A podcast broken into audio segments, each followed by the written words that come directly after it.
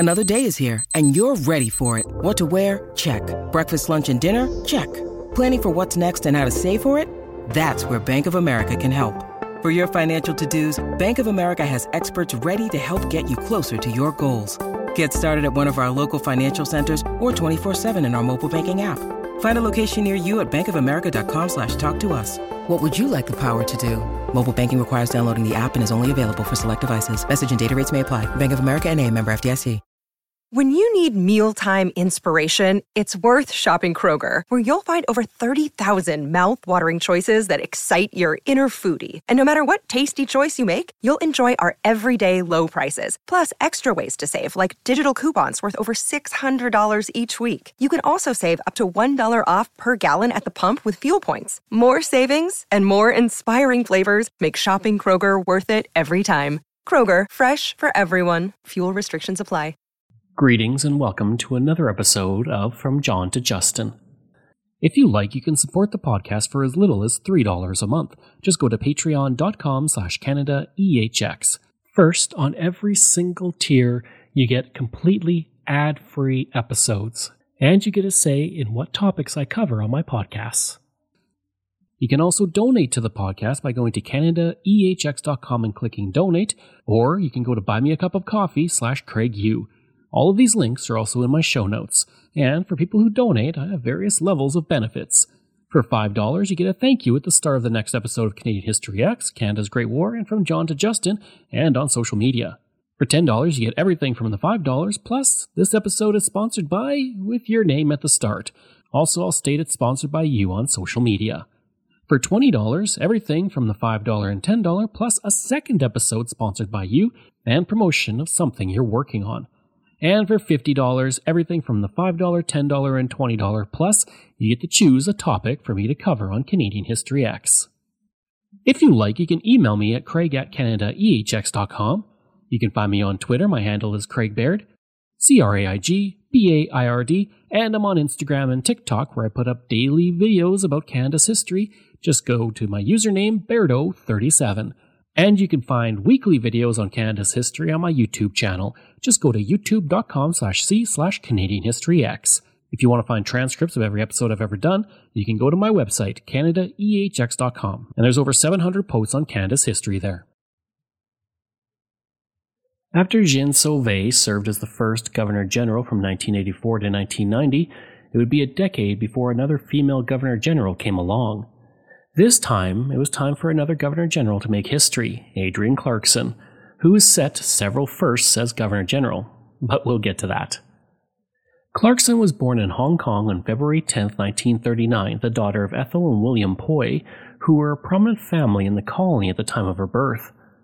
In 1941, the Japanese invaded and Clarkson, along with her brother and parents, fled and came to Canada as refugees in 1942. Due to her father's work with the Canadian Trade Commission in Hong Kong, the family was able to settle in Canada under special circumstances, despite the fact that the Chinese Immigration Act excluded nearly all Chinese immigrants to Canada at the time. Clarkson would say, decades later, quote, "We arrived with one suitcase apiece and nothing else. I was very fortunate that my family never thought of themselves as having lost anything of real value. We lost only material things. We didn't lose what we really believed in as human beings." End quote. The family would settle in Ottawa and Clarkson would attend public school in the community. Her father worked in the West Block of Parliament Hill as a trade and commercial official, and the family was provided with housing. She would say of living in Ottawa after coming from Hong Kong, quote, "I'm very proud that the little town, which was covered in snow, white snow, full of white people in 1942, and to which our little family came, is now the kind of place in which I can take my role. You wouldn't have 79 different kinds of people on the street if it weren't Canada." End quote. We thought we were very settled in Hong Kong, and unfortunately the war happened. We were thrown out. We got on a Red Cross ship. We were taken to Canada because my father was a relatively successful young businessman, and he had done work with the Canadian Trade Commission. And we were treated as in a way, different, but very well. And yes, there was the occasional thing where people would say, "Chinky, chinky Chinaman" to you, but my father said, you know, those are silly things that people do because they don't know any better. I think it was just racism. They're yellow people with little slit eyes, and they have awful habits like smoking opium, and binding ladies' feet. We had a very good experience. So when I look at anti-Asian things in Canada, I think of the larger picture, the 1923 legislation, which is anti-Chinese, the kind of stuff that you would read about the Yellow Peril.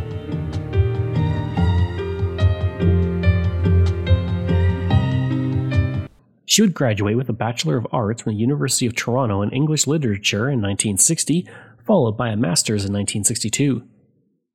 Overall, the children did well in the new country, along with Clarkson eventually becoming Governor-General. Her brother, Neville, would become a plastic surgeon, while her sister served in the Canadian Senate from 1998 to 2012. In 1951, while attending school, Clarkson was lined up with her class to see Princess Elizabeth drive through Ottawa. In 1963, Clarkson married Stephen Clarkson, a professor of political economy. The couple would have 3 daughters. In 1965, Clarkson began her career as a TV host and writer for CBC with her job as a book reviewer for the CBC show Take 30, before she was soon promoted to co-host. This made her the first racialized Canadian to headline a national television program. And they were not only great chefs in the lot.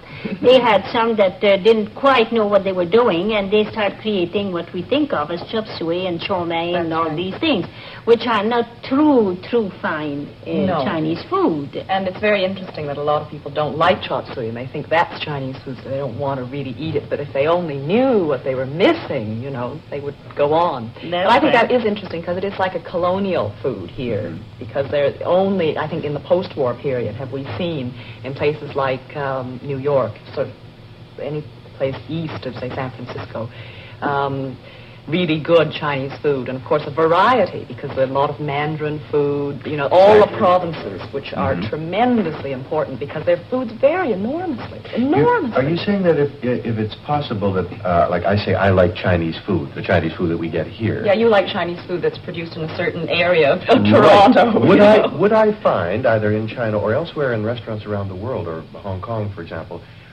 Chinese food restaurants of food that I wouldn't like? Not chop suey. No, you won't find styles of food that I might not like. Yes, there is certain kind of village food. For instance, a lot of the Chinese in Canada. My father happens to be a member of this particular not only the province, but of this little village which is called the 50th Market in Toy San province. And this province, where they have rather barren land, they have no vegetables, you know, all the crispy, lovely vegetables you think of as being Chinese food. They don't eat any of those. They eat seaweeds, and they have all kinds of incredible things from the sea that really, you know, nobody would have thought of ever eating. And that's really an acquired taste. That is an acquired taste. She would write in her memoirs, quote, "2 years after we married, I started working in television on Take 30 and was immediately successful at it. Life was fulfilling me in one way by the joy I had working and learning and moving far, far from the academic world." End quote. She remained with the show for 10 years, while also writing for Maclean's in Chatelaine. I find it amazing that CBC is celebrating 75 years of broadcasting, because it seems to me that I knew it for 100 years. And certainly when I started in 1965, television was only 13 years old. CBC, of course, started in the 30s with radio and the Canadian Broadcasting League and so on. But when I first went to it, it was relatively young as a medium. It was in black and white. There was no such thing as tape. We did everything live and to time. I did a daily show 5 days a week that really, you know, you got to know exactly how long a 4-minute, 50-second interview was going to be. You were counted out of it, you know, like that. And you had to be out and say, "Thank you very much. Great to meet you."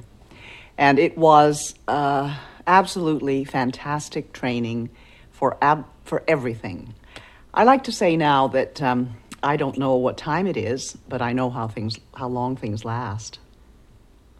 It's very interesting to have that kind of training, and also to be able to sculpt an interview when you're interviewing, for instance, it might be a movie star. It wasn't necessarily, or it might be a psychiatrist. One of my favorite interviews was with a very interesting psychiatrist called Rollo May, who was a specialist on violence with children. Another wonderful one was Ingrid Bergman. And if you had 15 minutes, that was a long time. If you had a half an hour, that was great, and we often did 2 half hours on people. But you always calibrated your interview because there was no editing. So if you were going to do 2 half hours, you built that interview like a play in your own mind, and then you made it pay off at the very end and say, and tomorrow we'll continue with the second part of this interview.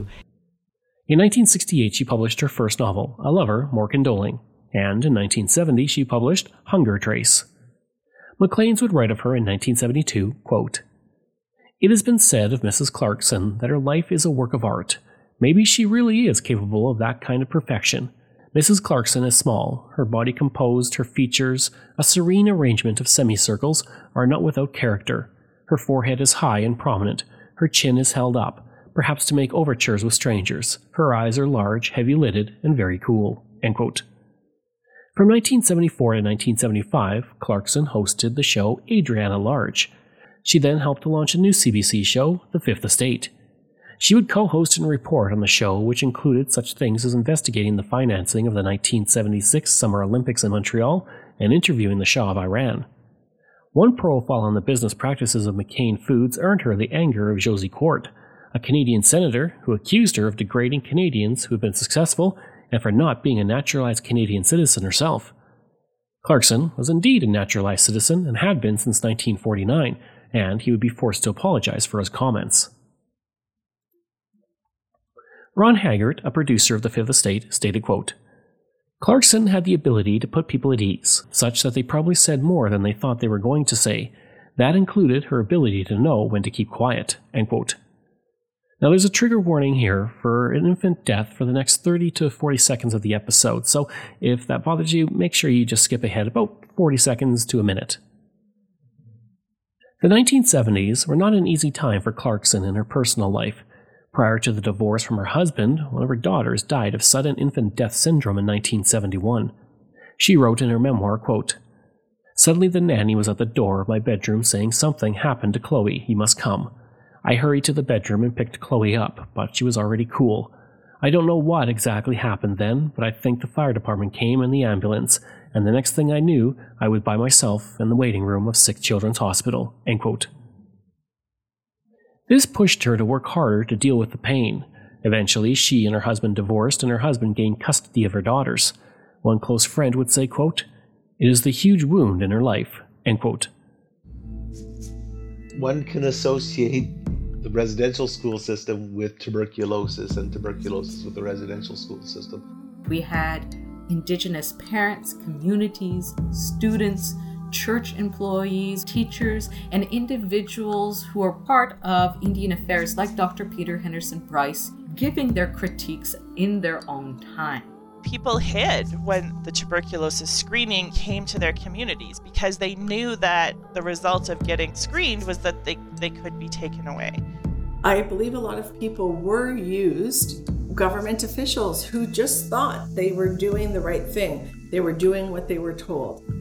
First Nations, Métis, and Inuit peoples are already told our story. It's now time to tell the other side of the story. We need to take a serious look at the parts of the system from the past that we may be replicating today. I'm Maya Foster Sanchez, and this is the story of a national crime. Coming this fall, follow us on Apple Podcasts, Spotify, or wherever you get your podcasts. In 1982, Clarkson left the Fifth Estate and became the first agent general in Paris for the government of Ontario. Over the course of the next 5 years, she promoted the business and cultural interests of Ontario to Europe.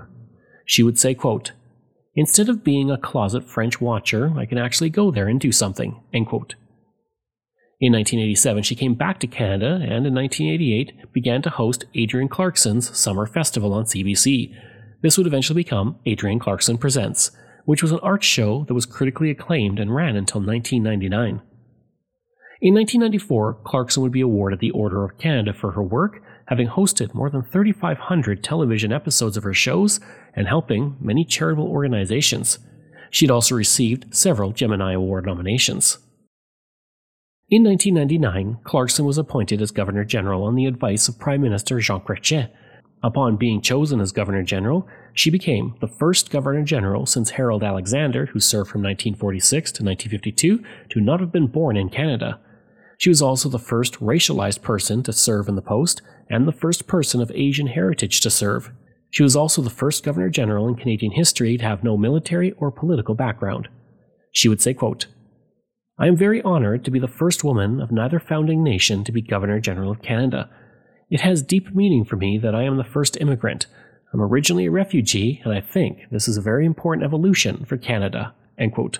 In front of his cabinet and in front of the justices of the Supreme Court, the Prime Minister talked of Clarkson's record of accomplishment.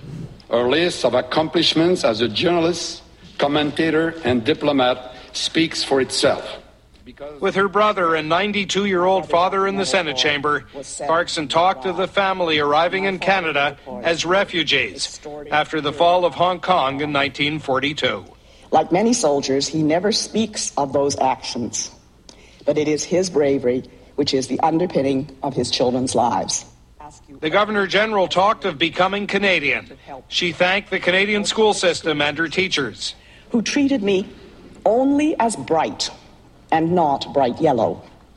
And there was humor, like the time she quoted from her author-husband, John Ralston Saul. As John Ralston Saul has written, the central quality of the Canadian state is its complexity. After the ceremony, there were well-wishers waiting. Clarkson had warm embraces with many. She spent a good deal of time talking to people. She has let it be known she wants to do more and more of this throughout the country. She plans to be the first Governor General to have public levies in the provinces, starting in a few weeks in Alberta, followed by another in British Columbia. Clarkson arrived in Parliament Hill in a car. She left in a landau as Canada's 26th Governor General. Jason Moskowitz, CBC News, Ottawa. Various media outlets did attack the appointment, with Larry Zolf calling her the perfect WASP, white Anglo-Saxon Protestant. Jan Wong of the Globe and Mail criticized her for keeping her ex-husband's name and not being able to speak much Chinese. When Clarkson stated she would like to be called Madame Clarkson, Deborah Gray of the Reform Party mocked the choice over using Madam. Also, the same year she became Governor General, Clarkson married her longtime partner, novelist John Ralston Saul, who had been her companion of 15 years by that point. Chrétien would say of the couple moving into Rideau Hall, quote, "I guess that over dinner they might between the two of them come up with a pretty good conclusion," end quote. Several Reform MPs would criticize the appointment of Clarkson due to her left-leaning views. Bob Bills, a Reform MP from Red Deer, Alberta, stated, quote, "It shows a liberal arrogance in terms of this appointment. They assume the Canadians are all the small L liberal line," end quote. The party itself would praise the appointment, though, calling Clarkson respected, hard-working, and a passionate defender of her beliefs. The Bloc Québécois would simply state that the position of Governor General should be abolished. The National Post in an editorial wrote, quote, "Miss Clarkson cannot represent all Canadians if she continually outrages the political opinions of half the country. She cannot express national unity on solemn occasions if she is a figure who symbolizes disunity the rest of the time," end quote. Clarkson would say of her husband and herself and their views, quote, "We certainly will have ideas about things, and we will put them forward. If you look at the profile we had separately and together, we do stand for something, and I think that is important for Canadians," end quote. When she was sworn in as Governor General, her father, William Poy, was at Parliament Hill for the ceremony. In her speech, she would say, quote, "I ask you to embark on a journey with me. We are constructing something different here. We have the opportunity to leave behind the useless blood calls of generations, now that we are in the new land that stretches to infinity," end quote. Throughout her time as Governor General, there were many landmark moments for Clarkson. She was a major supporter of the arts as Governor General, and she would even travel to visit troops in Kosovo and Afghanistan. She also worked to maintain strong ties between Canada and the Indigenous people. She would also travel throughout Canada, possibly more than any Governor General before her. She made headlines when she applauded the accomplishments of Louis Riel in a speech in November 1999. She would say in her speech, quote, "The man, Louis Riel, was a founder of Manitoba and played a key, vital role in opening up Canada's West," end quote. As can be expected, some praised her speech while others heavily criticized it. Robert Stewart with the Montreal Gazette stated, quote, "The vice-regal seal of approval on the self-proclaimed prophet of the New World will doubtless encourage those who say he should be proclaimed as a father of Confederation. It would be a typical act of Canadian niceness to honor the memory of a man who was hanged for high treason against Canada. Being nice, however, always requires that you avert your eyes from embarrassing facts about the person you're being nice to." End quote.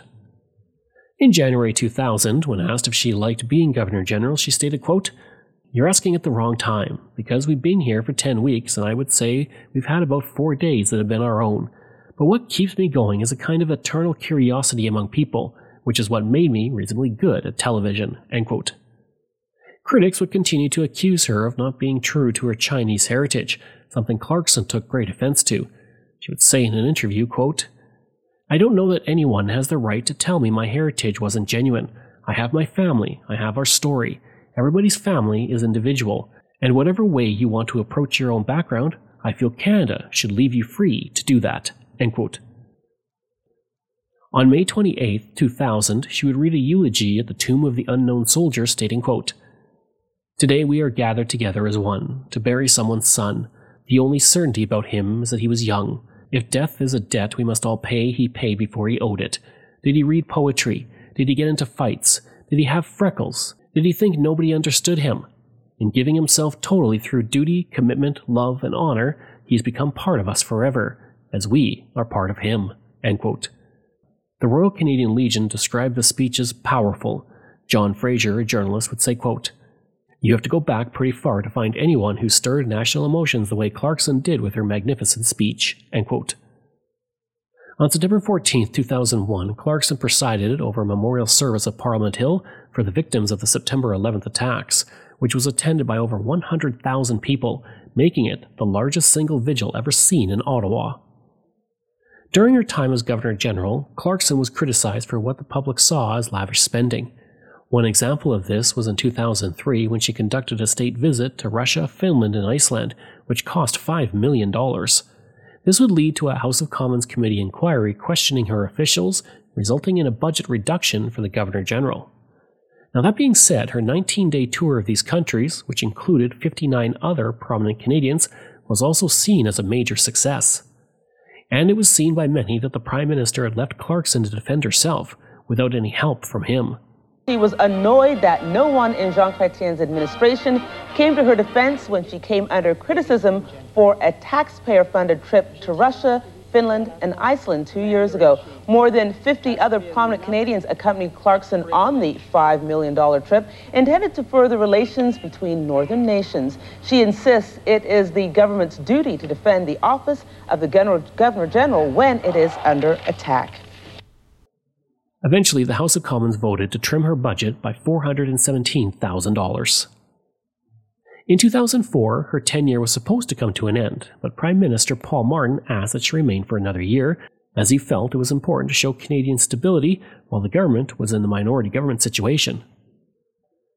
In January 2005, Clarkson was criticized for not attending the memorial service for Alberta Lieutenant Governor Lois Hole. Many monarchists in Canada began to lobby for Clarkson to resign at this point. And on July 8, 2005, Clarkson was admitted to hospital with chest pains and soon after was fitted with a pacemaker. She would soon return to her duties, though. Her press secretary says Clarkson was taken to hospital after a routine checkup. Tomorrow, doctors are scheduled to implant a pacemaker, a device that regulates the heartbeat. All of her official engagements for the next while will be cancelled. On July 23, 2005, Clarkson was made an honorary chief of the K'inay tribe at a ceremony near Standoff, Alberta. She was then adopted into the blood tribe with the name of Grandmother of Many Nations. This made her the first Governor-General since Edward Schreyer in 1984 to become an honorary chief, and only the third woman overall to ever receive the honor. And on September 27, 2005, her term as Governor-General came to an end. Due to her popularity with the military, a huge send-off was mounted by the military for her, the first time such a thing had ever been done for a Governor-General. There were many firsts in Adrienne Clarkson's tenure as Governor-General. As she leaves office, yet another. For the first time ever, the Department of National Defense bid the Governor-General farewell. You helped Canadians have a renewed confidence in us. You helped them look at us in a new light, through your eyes. Colonel Pat Stogren led the parade for Clarkson. He was the commander in Afghanistan when 4 Canadians were killed by friendly fire. He describes Clarkson as a leader. On her last day as Governor General, she and her husband planted 2 ceremonial trees on the grounds of Rideau Hall. And over the course of her time as Governor General, she welcomed 200,000 people a year to Rideau Hall, attended upwards of 1,000 events a year, chatted with children in the Canadian North, sipped tea in outport villages, and visited countless troops around the country and abroad. And while some criticized her time as Governor General, many others state she brought new life into the position and received praise for being a more modern Governor General that brought more public attention to the post. Many considered her the best Governor General since Georges Vanier. The Globe and Mail would state in an editorial, quote, "Adrienne Clarkson, once a refugee, represents the Queen here in Canada, is singular most important reason for believing that the monarchy is relevant to Canada's emerging identity. Her rule may only be ceremonial and symbolic, but as the enduring quality of the royal family attests, you can never underestimate the power of myth." End quote. Maclean's would write, quote, "Adrienne Clarkson showed the world the best could be Canadian." End quote. The Saskatoon Star Phoenix said of her, quote, "She certainly lived up to the routine job description. She had tea with the Queen's subjects. She inspected the honor guard. She attended funerals. She wined and dined visiting heads of state, and she read the government's throne speeches. More significantly, though, Adrienne Clarkson brought an unprecedented intellectual rigor to the job of the Queen's representative in Canada that has raised the bar for her successors." End quote. Unlike previous Governor General, Clarkson also wrote her own speeches, and her husband met more Canadians than any other previous Governor General. Before she left office, she made history one more time by attending the installation ceremony of her successor, Michel Jean. Such a thing had not been done in over a century, but Clarkson received permission to do so as she wanted to show, quote, "respect for the institution and for the Governor General designate," end quote. In 2006, Clarkson published her autobiography, Heart Matters, which became a bestseller. She would also have a cameo appearance in an episode of Corner Gas. "Excuse me, aren't you former Governor General Adrienne Clarkson?" "Yes, I am." "Want to help wreck a barn?" "Of course I would." "Take that, you stupid barn." In 2007, she was appointed as the Colonel-in-Chief of the Princess Patricia's Canadian Light Infantry. In 2009, Clarkson published a biography of Norman Bethune, and that same year helped establish the Clarkson Cup, which is awarded to the champion of the Canadian Women's Hockey League. The cup is currently housed in the Hockey Hall of Fame. In 2018, she would receive criticism when she was found to have been spending $100,000 per year on office supplies, which was billed to the taxpayer. Now, this is completely legal, as Governors General can bill office expenses, but it did receive a great deal of criticism within Canada. Last week, news broke that former Governor General Adrienne Clarkson is still billing Canadian taxpayers more than $100,000 a year in office expenses since she left Rideau Hall in 2005. Apparently, there's a rule that lets ex-Governors General continue to bill office expenses to the government for the rest of their life. Kind of like how my ex still uses my Netflix account. In fact, since retiring, Clarkson has billed well over $1 million. That's like stealing office supplies from an office you don't work in anymore. Who does she think she is? Mike Duffy?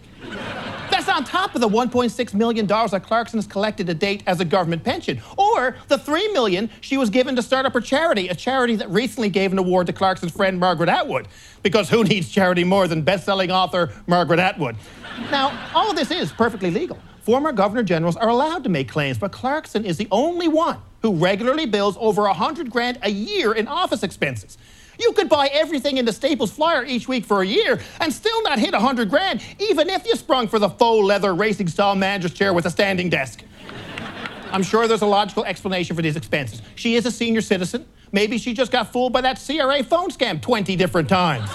But when pressed for comment about her expenses, an assistant, or as I like to call him, an unnecessary expense with a mouth, defended Clarkson by saying she received up to 200 letters per month.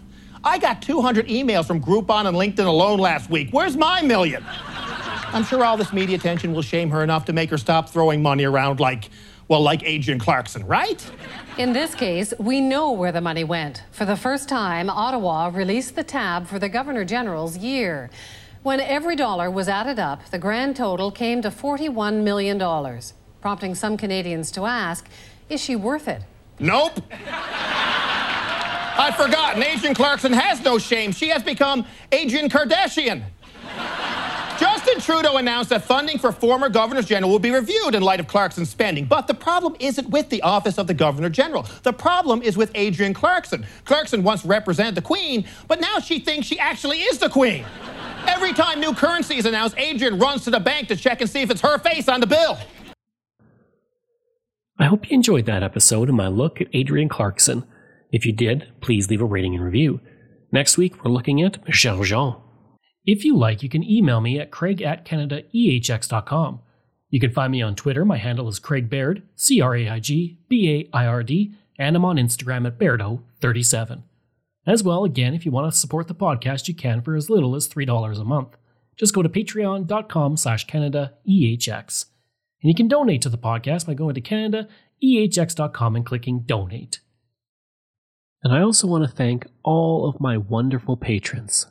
And I apologize if I get any names incorrect. Martin Straish, Sarah White, Tom McMillan, Mike Sullivan, Wendy Mills, Keelan Prignitz, Michael Matthews, Joanna Parker, Jeff Dahl, Vobs, Robert Page, Richard T., Colin Johnson, Jeff Hershey, Kyle Murray, Steve Pakin, Matthew Gartho, Lionel Romaine, Dr. Bob Turner, Randy Hayden, Doug Campbell, Reg W., Deborah Carlson, Francis Helbling, Nixon Ree, Shannon Marshall, Clinton Martinez, Dimitri Chauve, Aaron O'Hara Myers, Robert Dunseith, Todd Casey, Catherine Roy, Luke S., JP Bear, Jason Hall, Phil Maynard, and Iris Gray. Information from Maclean's, Canadian Encyclopedia, CBC, Governor General of Canada, Wikipedia, Edmonton Journal, CTV, National Post, Montreal Gazette, Ottawa Citizen, Saskatoon Star Phoenix, Fort McMurray Today, and the Calgary Herald. Thanks, and we'll see you again next time.